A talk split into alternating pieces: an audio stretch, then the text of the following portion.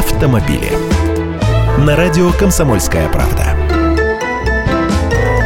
Здравствуйте! Важные нововведения для водителей вступят в силу уже в феврале-марте. Вместо денежного возмещения по ОСАГО будет направление на ремонт в мастерскую. Законопроект уже прошел первое чтение. Скорее всего, в январе его примут окончательно, а весной закон начнет работать. Мы неоднократно об этом рассказывали.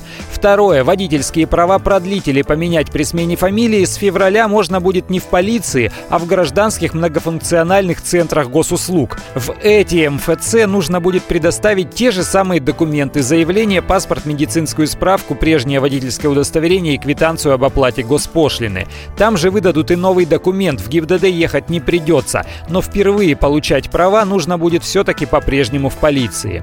Когда эти правила введут, я вам об этом обстоятельно расскажу. А сейчас о главных автоновинках 2017 года. Во-первых, это новый Hyundai Solaris, а также универсал Лада Веста и Фольксваген Тигуан. Премьера Соляриса состоится в начале года. Веста, скорее всего, появится ближе к осени. А на Тигуан нового поколения уже объявлена цена от 1,5 до 2 миллионов рублей. Правда, пока его можно только заказать. Для тех, кто побогаче, есть свои премьеры. Они ждут новую Ауди Ку-5 и БМВ 5-й серии. Обе машины появятся в России весной. Сторонники экологичных автомобилей дождутся гибридную Тойоту Приус. Я Андрей Гречанник, автоэксперт «Комсомольской правды». С удовольствием общаюсь с вами в программе «Давина Газ» ежедневно по будням в 8 утра по московскому времени.